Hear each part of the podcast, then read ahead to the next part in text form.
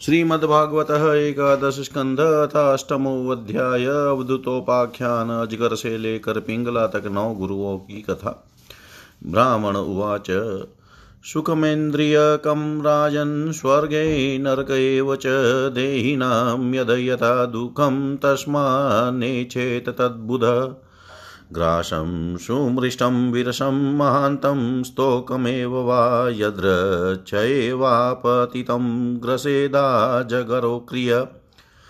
सहितानि भूरिणि निराहारोऽनुपक्रमः यदि नोपनमेदग्रासो माहिरीवदिष्टभुक् ओजसहो बलयुतं बिभ्रदः देहं कर्मकम शयानो वितनिन्द्रिश्च नेहेतेन्द्रियवानपि मुनिप्रसन्नगम्भीरो दुर्विग्राह्यो दुरत्यय अनन्तपारो हि अक्षोभ्यस्तिमितोदिवार्णव संहृदकामो हिनो वा नारायणपरो मुनि नोत्सर्पेत न शुष्येत् सागर दृष्ट्वा स्त्रियं देवमायां तद्भावेरजितेन्द्रियः प्रलोभितः पतन्त्यन्ध्यै तमस्यग्नौ पतङ्गवतः योषिधीरन्याभरणाम्बराधिर्द्रव्येषु मायारचितेषु मूढ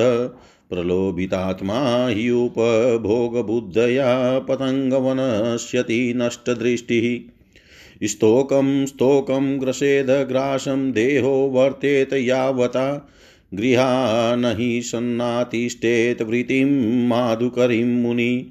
अणुभ्यश्च, महद्भ्यश्च, शास्त्रेभ्यः कुशलो नरः, सर्वतः सारमादधात पुष्पेभ्य इव षट्पद। सायन्तनं स्वस्तनं वा न सङ्गृहीतभिक्षितं पाणिपात्रोदरामत्रो मक्षिकेव न सङ्ग्रही। सायन्तनं स्वस्तनं वा न सङ्ग्रहीणत भिक्षुकमक्षिका इव सङ्ग्रहण सहतेन्विनश्यति पदापि युवतीं भिक्षुन स्पर्शेद्दारवीमपि स्पर्शन करीव बध्येत्, करिण्या अङ्गसङ्गत।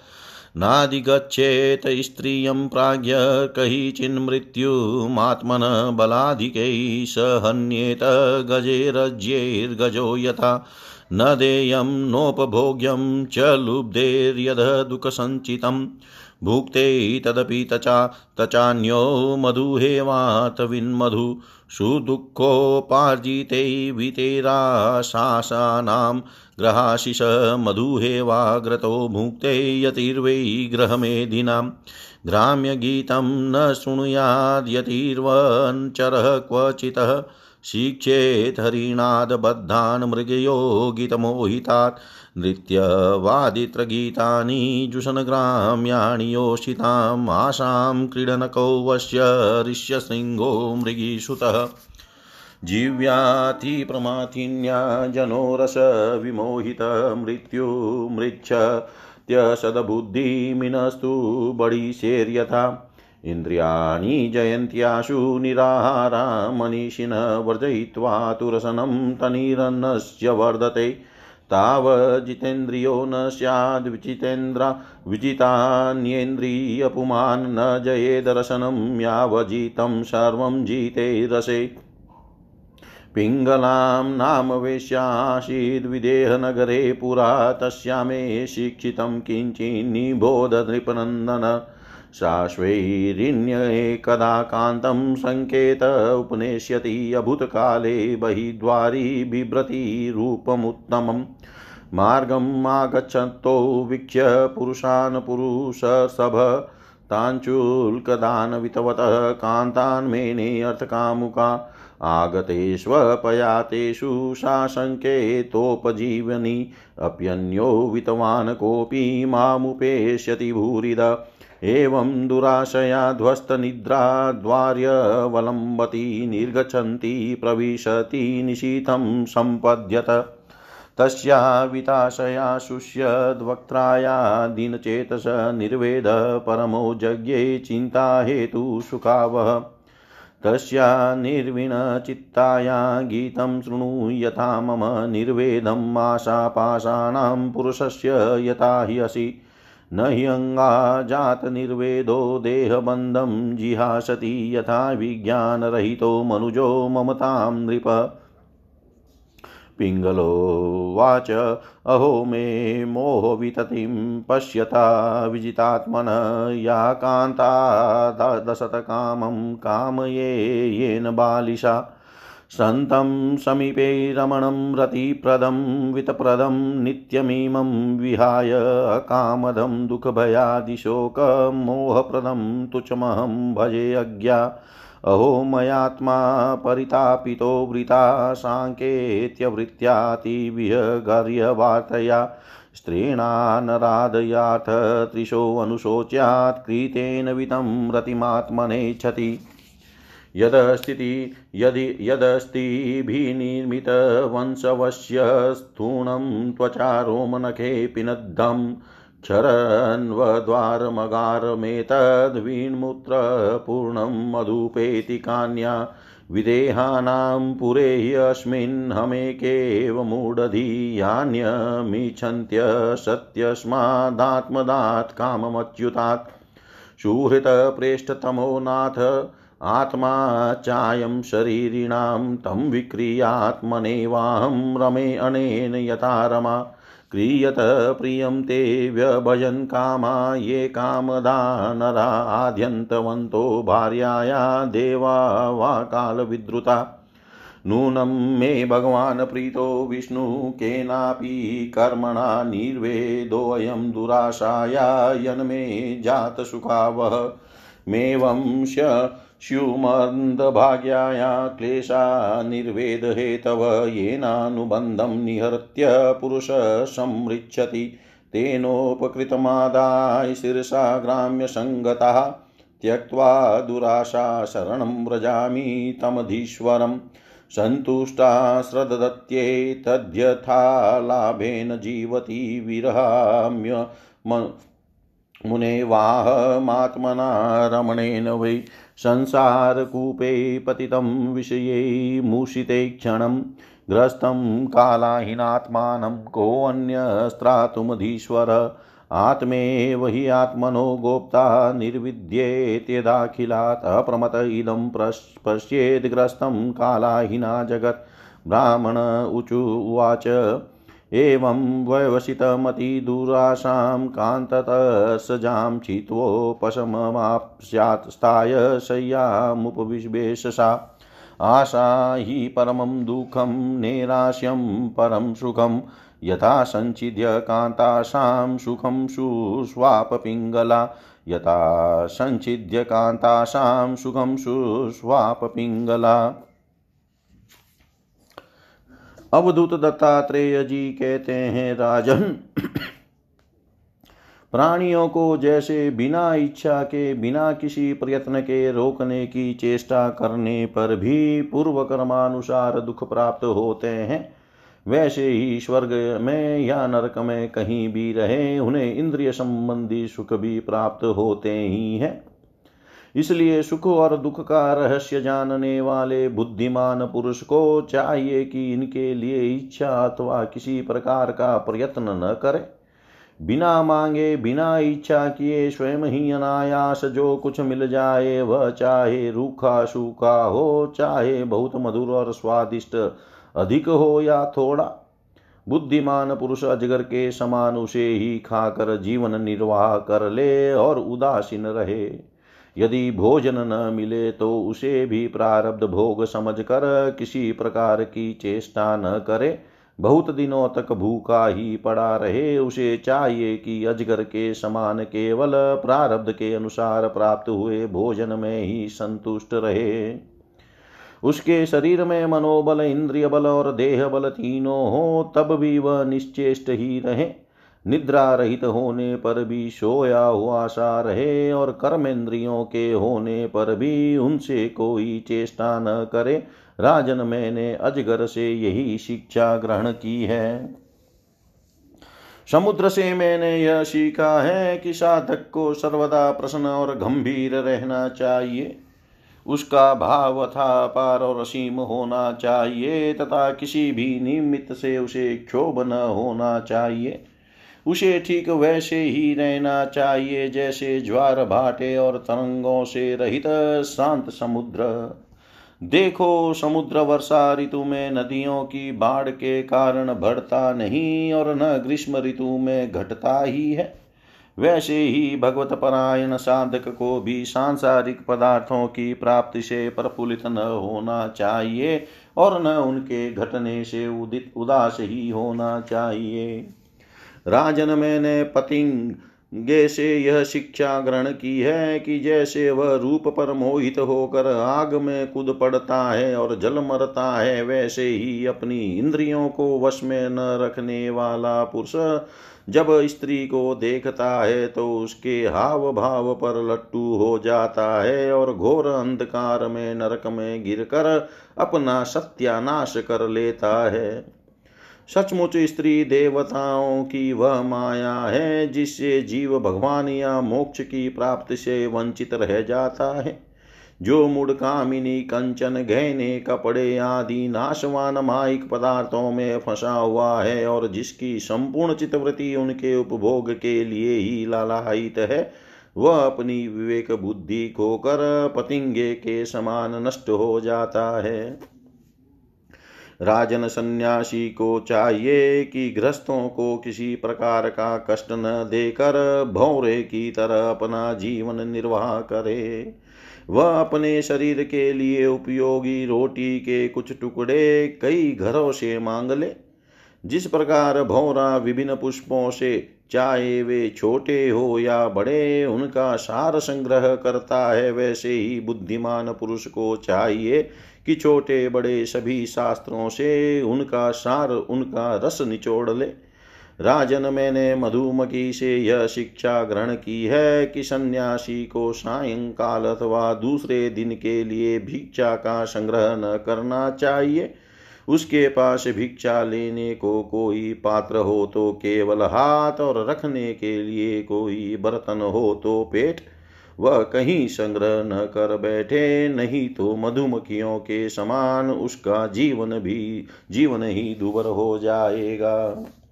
यह बात खूब समझ लेनी चाहिए कि सन्यासी सवेरे शाम के लिए किसी प्रकार का संग्रह न करे। यदि संग्रह करेगा तो मधुमक्खियों के समान अपने संग्रह के साथ ही जीवन भी गंवा बैठेगा। राजन मैंने हाथी से यह सीखा कि सन्यासी को कभी पैर से भी काठ की बनी हुई स्त्री का भी स्पर्श न करना चाहिए। यदि वह ऐसा करेगा तो जैसे हथिनी के अंग संग से हाथी बंध जाता है, वैसे ही वह भी बंध जाएगा। विवेकी पुरुष किसी भी स्त्री को कभी भी भोग्य रूप से स्वीकार न करे। क्योंकि यह उसकी मूर्तिमती मृत्यु है। यदि वह स्वीकार करेगा तो हाथियों से हाथी की तरह अधिक बलवान अन्य पुरुषों के द्वारा मारा जाएगा। मैंने मधु निकालने वाले पुरुष से यह शिक्षा ग्रहण की है कि संसार के लोभी पुरुष बड़ी कठिनाई से धन का संचय तो करते रहते हैं। किंतु वह संचित धन न किसी को दान करते हैं और न स्वयं उसका उपभोग ही करते हैं। बस जैसे मधु निकालने वाला मधुमक्खियों द्वारा संचित रस को निकाल ले जाता है, वैसे ही उनके संचित धन को भी उसकी टोह रखने वाला कोई दूसरा पुरुष ही भोगता है। तुम देखते हो न कि मधुहारी मधुमक्खियों का जोड़ा हुआ मधु उनके खाने से पहले ही साफ़ कर जाता है। वैसे ही गृहस्थों के बहुत कठिनाई से संचित किए पदार्थों को जिनसे वे सुख भोग की अभिलाषा रखते हैं, उनसे भी पहले सन्यासी और ब्रह्मचारी भोगते हैं, क्योंकि गृहस्थ तो पहले अतिथि अभ्यागतों को भोजन करा कर ही स्वयं भोजन करेगा। मैंने हरिण से यह सीखा है कि वनवासी सन्यासी को कभी विषय संबंधी गीत नहीं सुनने चाहिए। वह इस बात की शिक्षा उस हरिण से ग्रहण करे जो व्याध के गीत से मोहित होकर बंध जाता है।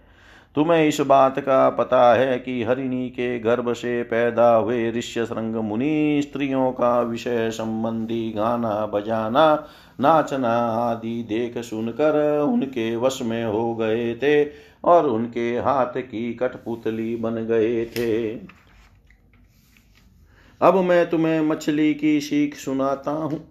जैसे मछली कांटे में लगे हुए मांस के टुकड़े के लोभ से अपने प्राण गंवा देती है, वैसे ही स्वाद का लोभी दुर्बुद्धि मनुष्य भी मन को मत कर व्याकुल कर देने वाली अपनी जीव्या के बस में हो जाता है और मारा जाता है। विवेकी पुरुष भोजन बंद करके दूसरी इंद्रियों पर तो बहुत शीघ्र विजय प्राप्त कर लेते हैं। परंतु इससे उनकी रचना इंद्रिय वश में नहीं होती। वह तो भोजन बंद कर देने से और भी प्रबल हो जाती है। मनुष्य और सब इंद्रियों पर विजय प्राप्त कर लेने पर भी तब तक जितेंद्रिय नहीं हो सकता, जब तक रसन रसनेन्द्रिय को अपने वश में नहीं कर लेता।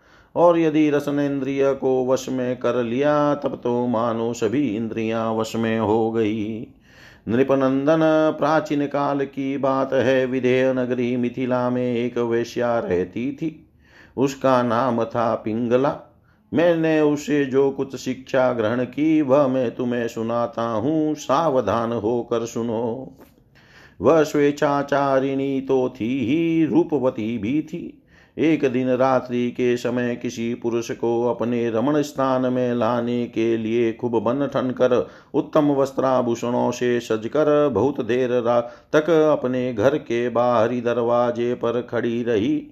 नर रत्न उसे पुरुष की नहीं, धन की कामना थी और उसके मन में यह कामना इतनी दृढ़ मूल हो गई थी कि वह किसी भी पुरुष को उधर से आते जाते देख कर यही सोचती कि यह कोई धनी है और मुझे धन देकर उपभोग करने के लिए ही आ रहा है। जब आने जाने वाले आगे बढ़ जाते, तब फिर वह संकेत जीविनी वेश्या यही सोचती कि अवश्य ही अब की बार कोई ऐसा धनी मेरे पास आवेगा, जो मुझे बहुत सा धन देगा। उसके चित की यह दुराशा बढ़ती ही जाती थी। वह दरवाजे पर बहुत देर तक टंगी रही। उसकी नींद भी जाती रही। वह कभी बाहर आती तो कभी भीतर जाती। इस प्रकार आधी रात हो गई।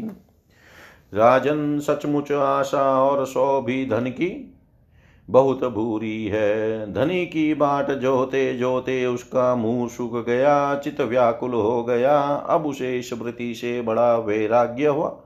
उसमें दुख बुद्धि हो गई। इसमें संदेह नहीं कि इस वैराग्य का कारण चिंता ही थी।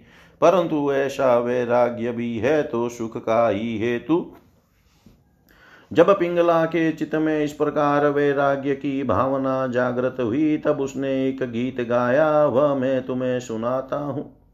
राजन मनुष्य आशा की फांसी पर लटक रहा है, इसको तलवार की तरह काटने वाली यदि कोई वस्तु है तो वह केवल वैराग्य है। प्रिय राजन जिसे वैराग्य नहीं हुआ है, जो इन बखेड़ों से ऊबा नहीं है, वह शरीर और इसके बंधन से उसी प्रकार मुक्त नहीं होना चाहता। जैसे अज्ञानी पुरुष ममता छोड़ने की इच्छा भी नहीं करता। पिंगला ने यह गीत गाया था। हाय हाय, मैं इंद्रियों के अधीन हो गई। भला मेरे मोह का विस्तार तो देखो। मैं इन दुष्ट पुरुषों से, जिनका कोई अस्तित्व ही नहीं है, विषय सुख की लालसा करती हूँ। कितने दुख की बात है, मैं सचमुच मूर्ख हूँ। देखो तो सही, मेरे निकट से निकट हृदय में ही मेरे सच्चे स्वामी भगवान विराजमान है।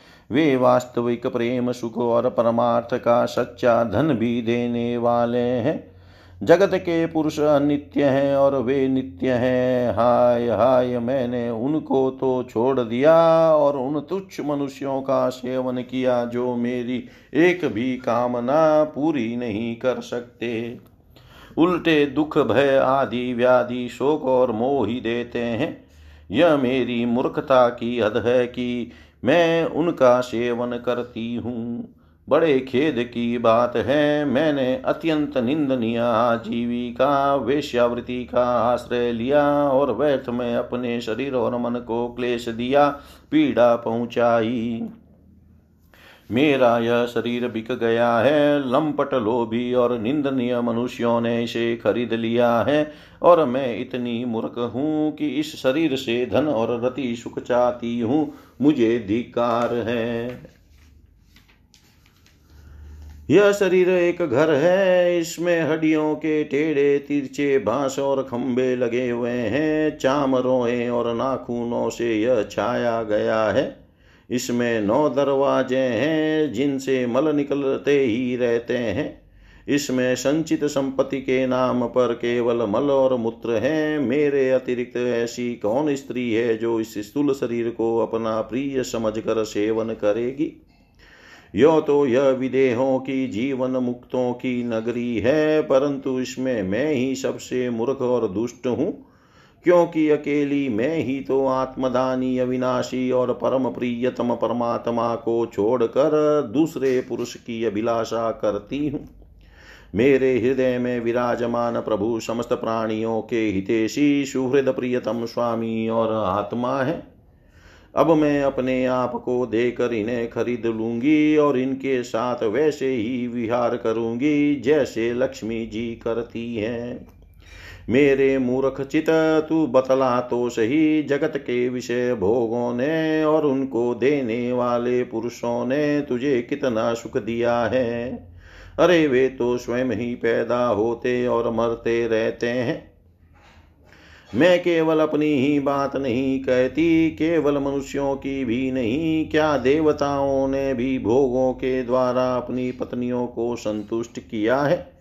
वे बेचारे तो स्वयं काल के गाल में पड़े पड़े कराह रहे हैं। अवश्य ही मेरे किसी शुभ कर्म से विष्णु भगवान मुझ पर प्रसन्न है, तभी तो दुराशा से मुझे इस प्रकार वैराग्य हुआ है। अवश्य ही मेरा यह वैराग्य सुख देने वाला होगा। यदि मैं मंद भागिनी होती तो मुझे ऐसे दुख ही न उठाने पड़ते जिनसे वैराग्य होता है। मनुष्य वैराग्य के द्वारा ही घर आदि के सब बंधनों को काट कर शांति लाभ करता है। अब मैं भगवान का यह उपकार आदर पूर्वक सिर झुकाकर स्वीकार करती हूँ और विषय भोगों की दुराशा छोड़कर उन्हीं जगदीश्वर की शरण ग्रहण करती हूँ। अब मुझे प्रारब्ध के अनुसार जो कुछ मिल जाएगा उसी से निर्वाह कर लूँगी और बड़े संतोष तथा श्रद्धा के साथ रहूँगी। मैं अब किसी दूसरे पुरुष की ओर न ताक कर अपने हृदयेश्वर आत्मस्वरूप प्रभु के साथ ही विहार करूँगी।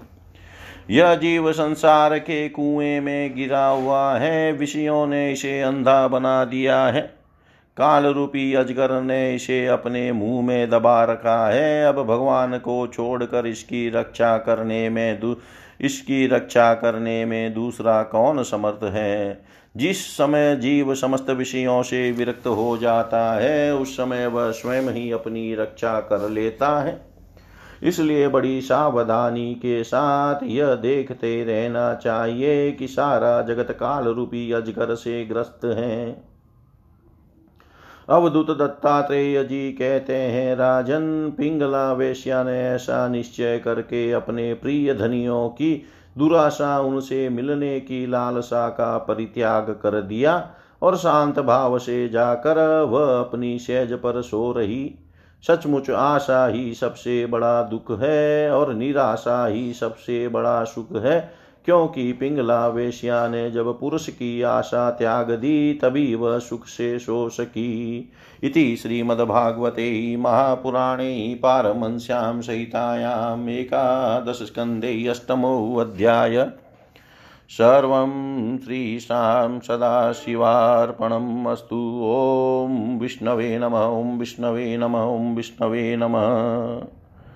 श्रीमद्भागवत एकादश स्कंद नवमो अध्याय अवधूतोपाख्यान कुरर से लेकर भृंगी तक सात गुरुओं की कथा। ब्राह्मण उवाच, परिग्रहो हि दुःखाय यद यत् प्रियतमं नृणामनन्तं सुखमाप्नोति तद्विद्वान् यस्त्वकिञ्चन। सामिषं कुरं जग्नुबलिनो ये निरामिषा तदामिषं परित्यज्य स सुखं संविन्दत। न मे मानवमानोस्तो न चिन्ता, गेहपुत्रीणाम् आत्मक्रीड आत्मरति विचरामि बालवतः। द्वावेव चिन्तया मुक्तो परमानन्दाप्लुतो, यो विमुग्धो जडो बालो, यो गुणेभ्यः परं गतः। क्वचित् कुमारी त्वात्मानं वृणानान् गृहमागतान् स्वयं तान् हर्यामाश क्वापि यातेषु बन्धुषु। तेषां व्यवहारार्थं शालिनः रहसि पार्थिव अवग्नत्या प्रकोष्ठस्ताशचक्रुशङ्काश्वनं महत्।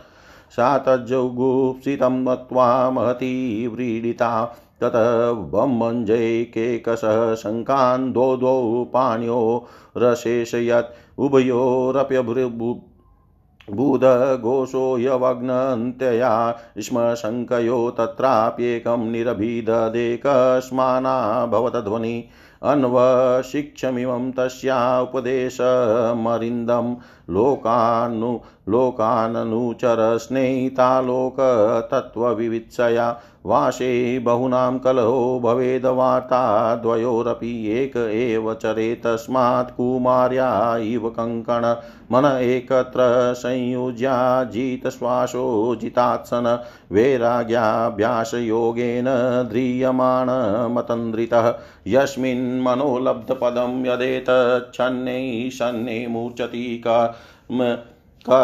कमरेणुना सत्त्वेन वृधेन रजस्तमश्च विधूय निर्वाणमुपेत्य निन्दनम्।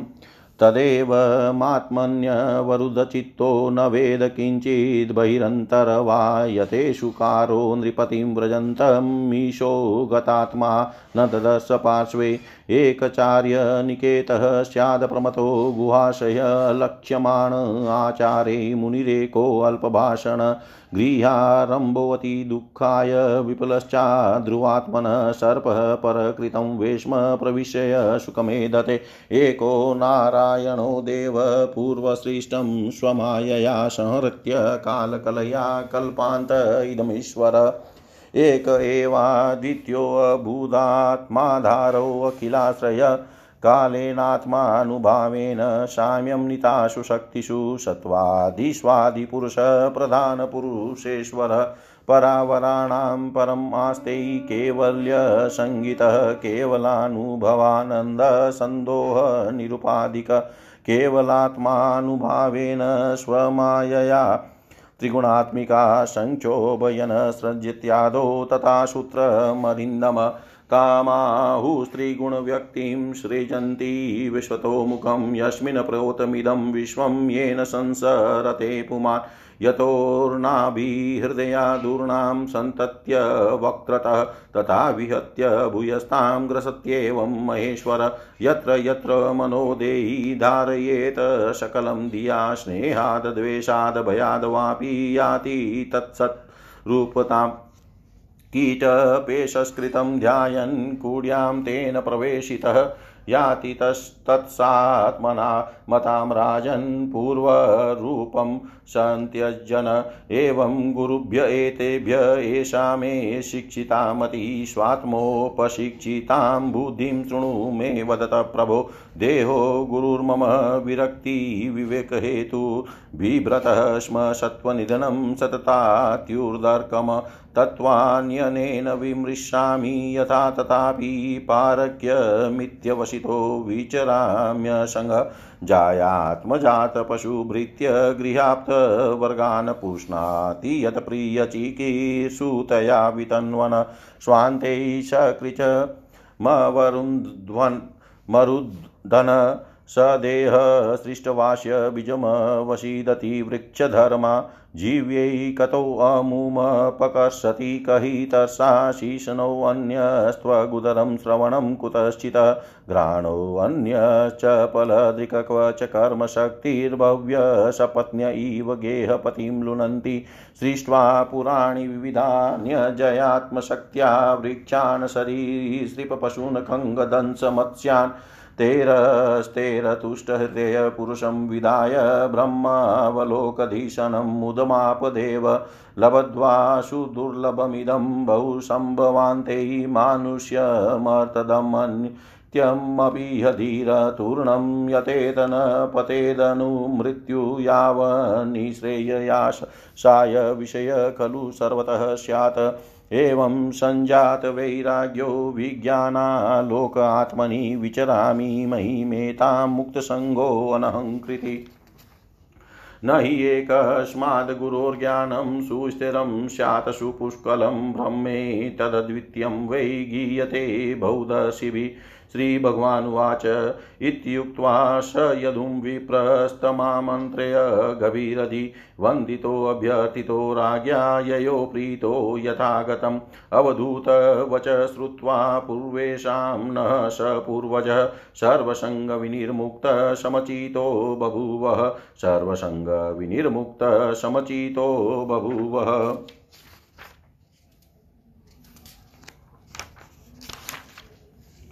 अवधूत दत्तात्रेय जी ने कहा, राजन, मनुष्य को जो वस्तुएँ अत्यंत प्रिय लगती है, उन्हें इकट्ठा करना ही उनके दुख का कारण है।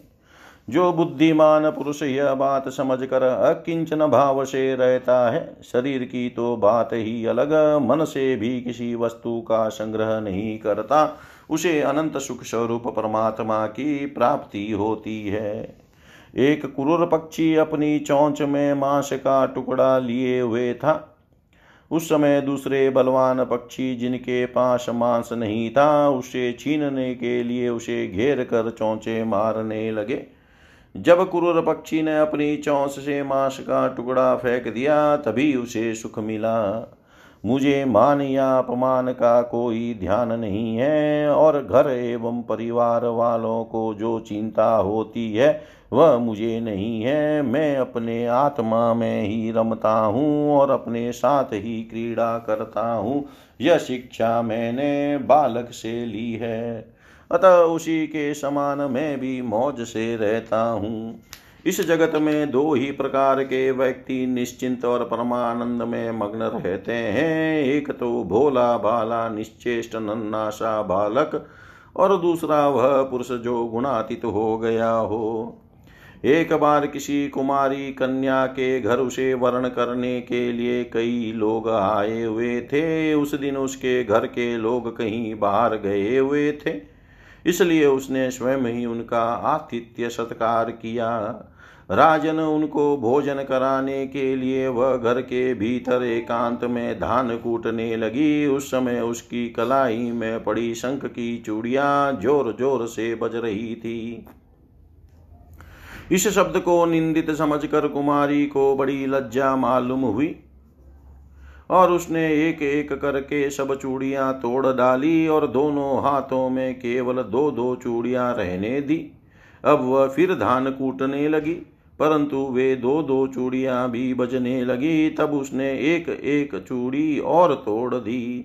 तब दोनों कलाइयों में केवल एक एक चूड़ी रह गई। तब किसी प्रकार की आवाज़ नहीं हुई। रिपुदमन उस समय लोगों का आचार विचार निरखने परखने के लिए इधर उधर घूमता घामता मैं भी वहाँ पहुँच गया था। मैंने उससे यह शिक्षा ग्रहण की कि जब बहुत लोग एक साथ रहते हैं, तब कलह होता है और दो आदमी साथ रहते हैं, तब भी बातचीत बातचीत तो होती ही है। इसलिए कुमारी कन्या की चूड़ी के समान अकेले ही विचरना चाहिए। राजन मैंने बाण बनाने वाले से यह सीखा है कि आसन और श्वास को जीत कर वैराग्य और अभ्यास के द्वारा अपने मन को वश में कर ले और फिर बड़ी सावधानी के साथ उसे एक लक्ष्य में लगा दे। जब परमानंद स्वरूप परमात्मा में मन स्थिर हो जाता है, तब वह धीरे धीरे कर्म वासनाओं की धूल को धो बहाता है। सत्वगुण की वृद्धि से रजोगुण और तमोगुणी वृत्तियों का त्याग करके मन वैसे ही शांत हो जाता है, जैसे ईंधन के बिना अग्नि। इस प्रकार जिसका चित अपने आत्मा में ही स्थिर, निरुद्ध हो जाता है, उसे बाहर भीतर कहीं किसी पदार्थ का भान नहीं होता। मैंने देखा था कि एक बाण बनाने वाला कारीगर बाण बनाने में इतना तन्मय हो रहा था कि उसके पास से ही दल बल के साथ राजा की सवारी निकल गई और उसे पता तक न चला। राजन, मैंने सांप से यह शिक्षा ग्रहण की है कि सन्यासी को सर्प की भांति अकेले ही विचरण करना चाहिए, उसे मंडली नहीं बांधनी चाहिए। मठ तो बनाना ही नहीं चाहिए, वह एक स्थान में न रहे, प्रमाद न करे गुआ आदि में पड़ा रहे बाहरी आचारों से पहचाना न जाए, किसी से सहायता न ले और बहुत कम बोले। इस अनित्य शरीर के लिए घर बनाने के बखेड़े में पड़ना व्यर्थ और दुख की जड़ है। सांप दूसरों के बनाए घर में घुसकर बड़े आराम से अपना समय काटता है। अब मकड़ी से ली हुई शिक्षा सुनो। सबके प्रकाशक और अंतर्यामी सर्वशक्तिमान भगवान ने पूर्व कल्प में बिना किसी अन्य सहायक के अपनी ही माया से रचे हुए जगत को कल्प के अंत में प्रलय काल उपस्थित होने पर काल शक्ति के द्वारा नष्ट कर दिया, उसे अपने में लीन कर लिया और सजातीय विजातीय तथा स्वग स्वगत भेद से शून्य अकेले ही शेष रह गए। वे सबके अधिष्ठान हैं, सबके आश्रय हैं, परंतु स्वयं अपने आश्रय, अपने ही आधार से रहते हैं। उनका कोई दूसरा आधार नहीं है। वे प्रकृति और पुरुष दोनों के नियामक कार्य और कारणात्मक जगत के आदि कारण परमात्मा अपनी शक्ति काल के प्रभाव से सत्वरज आदि समस्त शक्तियों को साम्यावस्था में पहुँचा देते हैं और स्वयं केवल्य रूप से, एक और अद्वितीय रूप से विराजमान रहते हैं। वे केवल अनुभव स्वरूप और आनंद घन मात्र हैं, किसी भी प्रकार की उपाधि का उनसे संबंध नहीं है। वे ही प्रभु केवल अपनी शक्ति काल के द्वारा अपनी त्रिगुणमयी माया को क्षुब्ध करते हैं और उससे पहले क्रिया शक्ति प्रधान सूत्र महतत्व की रचना करते हैं। यह सूत्र रूप महतत्व ही तीनों गुणों की पहली अभिव्यक्ति है। वही सब प्रकार की सृष्टि का मूल कारण है। उसी में यह सारा विश्व सूत में ताने बाने की तरह ओत प्रोत है और इसी के कारण जीव को जन्म मृत्यु के चक्कर में पड़ना पड़ता है। जैसे मकड़ी अपने हृदय से मुँह के द्वारा जाला फैलाती है, उसी में विहार करती है और फिर उसे निकल जाती है। वैसे ही परमेश्वर भी इस जगत को अपने में से उत्पन्न करते हैं, उसमें जीव रूप से विहार करते हैं और फिर उसे अपने में लीन कर लेते हैं। राजन मैंने भृंगी बिलनी कीड़े से यह शिक्षा ग्रहण की है कि यदि प्राणी स्नेह से, द्वेष से अथवा भय से भी जानबूझकर एकाग्र रूप से अपना मन किसी में लगा दे तो उसे उसी वस्तु का स्वरूप प्राप्त हो जाता है। राजन जैसे भृंगी एक कीड़े को ले जाकर दीवार पर अपने रहने की जगह बंद कर देता है, और वह कीड़ा भय से उसी का चिंतन करते करते अपने पहले शरीर का त्याग किए बिना ही उसी शरीर से तदरूप हो जाता है। राजन इस प्रकार मैंने इतने गुरुओं से यह शिक्षाएँ ग्रहण की। अब मैंने अपने शरीर से जो कुछ सीखा है, वह तुम्हें बताता हूँ, सावधान होकर सुनो। यह शरीर भी मेरा गुरु ही है, क्योंकि यह मुझे विवेक और वैराग्य की शिक्षा देता है। मरना और जीना तो इसके साथ लगा ही रहता है। इस शरीर को पकड़ कर रखने का फल यह है कि दुख पर दुख भोगते जाओ। यद्यपि इस शरीर से तत्व विचार करने में सहायता मिलती है, तथापि मैं इसे अपना कभी नहीं समझता। सर्वदा यही निश्चय रखता हूँ कि एक दिन शेष यार कुत्ते खा जाएँगे। इसलिए मैं इससे असंग होकर विचरता हूँ। जीव जिस शरीर का प्रिय करने के लिए ही अनेकों प्रकार की कामनाएँ और कर्म करता है, तथा स्त्री पुत्र धन दौलत आती आती घोड़े, नौकर, चाकर घर द्वार और भाई बंधुओं का विस्तार करते हुए उनके पालन पोषण में लगा रहता है। बड़ी बड़ी कठिनाइयाँ सहन कर कर धन संचय करता है। आयुष्य पूरी होने पर वही शरीर स्वयं तो नष्ट होता ही है। वृक्ष के समान दूसरे शरीर के लिए बीज बोकर उसके लिए भी दुख की व्यवस्था कर जाता है। जैसे बहुत सी सौतें अपने एक पति को अपनी अपनी ओर खींचती है, वैसे ही जीव को जीव एक और स्वादिष्ट पदार्थों की ओर खींचती है तो प्यास दूसरी और जल की ओर जननेन्द्रिय एक और स्त्री संभोग की ओर ले जाना चाहती है तो त्वचा पेट और कान दूसरी ओर कोमल स्पर्श भोजन और मधुर शब्द की ओर खींचने लगते हैं। नाक कहीं सुंदर गंध सूंघने के लिए ले जाना चाहती है तो चंचल नेत्र कहीं दूसरी और सुंदर रूप देखने के लिए। इस प्रकार कर्मेंद्रियाँ और ज्ञानेन्द्रियाँ दोनों ही से सताती रहती है।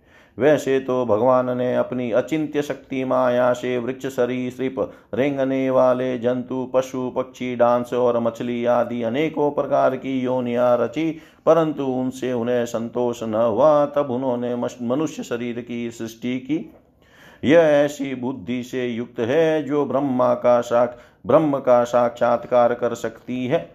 इसकी रचना करके वे बहुत आनंदित हुए। यद्यपि यह मनुष्य शरीर है तो मनुष्य शरीर है तो अनित्य ही मृत्यु सदा इसके पीछे लगी रहती है, परंतु इसे परम पुरुषार्थ की प्राप्ति हो सकती है। इसलिए अनेकों जन्म अनेक जन्मों के बाद यह अत्यंत दुर्लभ मनुष्य शरीर पाकर बुद्धिमान पुरुष को चाहिए कि शीघ्र से शीघ्र मृत्यु के पहले ही मोक्ष प्राप्ति का प्रयत्न कर ले। इस जीवन का मुख्य उद्देश्य मोक्ष ही है। विषय भोग तो सभी योनियों में प्राप्त हो सकते हैं, इसलिए उनके संग्रह में यह अमूल्य जीवन नहीं खोना चाहिए। राजन यही सब सोच विचार कर मुझे जगत से वैराग्य हो गया। मेरे हृदय में ज्ञान विज्ञान की ज्योति जगमगाती रहती है। न तो कहीं मेरी आसक्ति है और न कहीं अहंकार ही। अब मैं स्वच्छंद रूप से इस पृथ्वी में विचरण करता हूँ। राजन, अकेले गुरु से ही यथेष्ट और सुदृढ़ बोध नहीं होता। उसके लिए अपनी बुद्धि से भी बहुत कुछ सोचने, समझने की आवश्यकता है।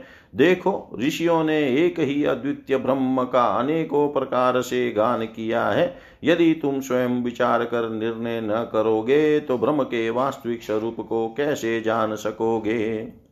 भगवान श्री कृष्ण ने कहा, प्यारे उद्धव, गंभीर बुद्धि अवधूत दत्तात्रेय ने राजा यदु को इस प्रकार उपदेश किया।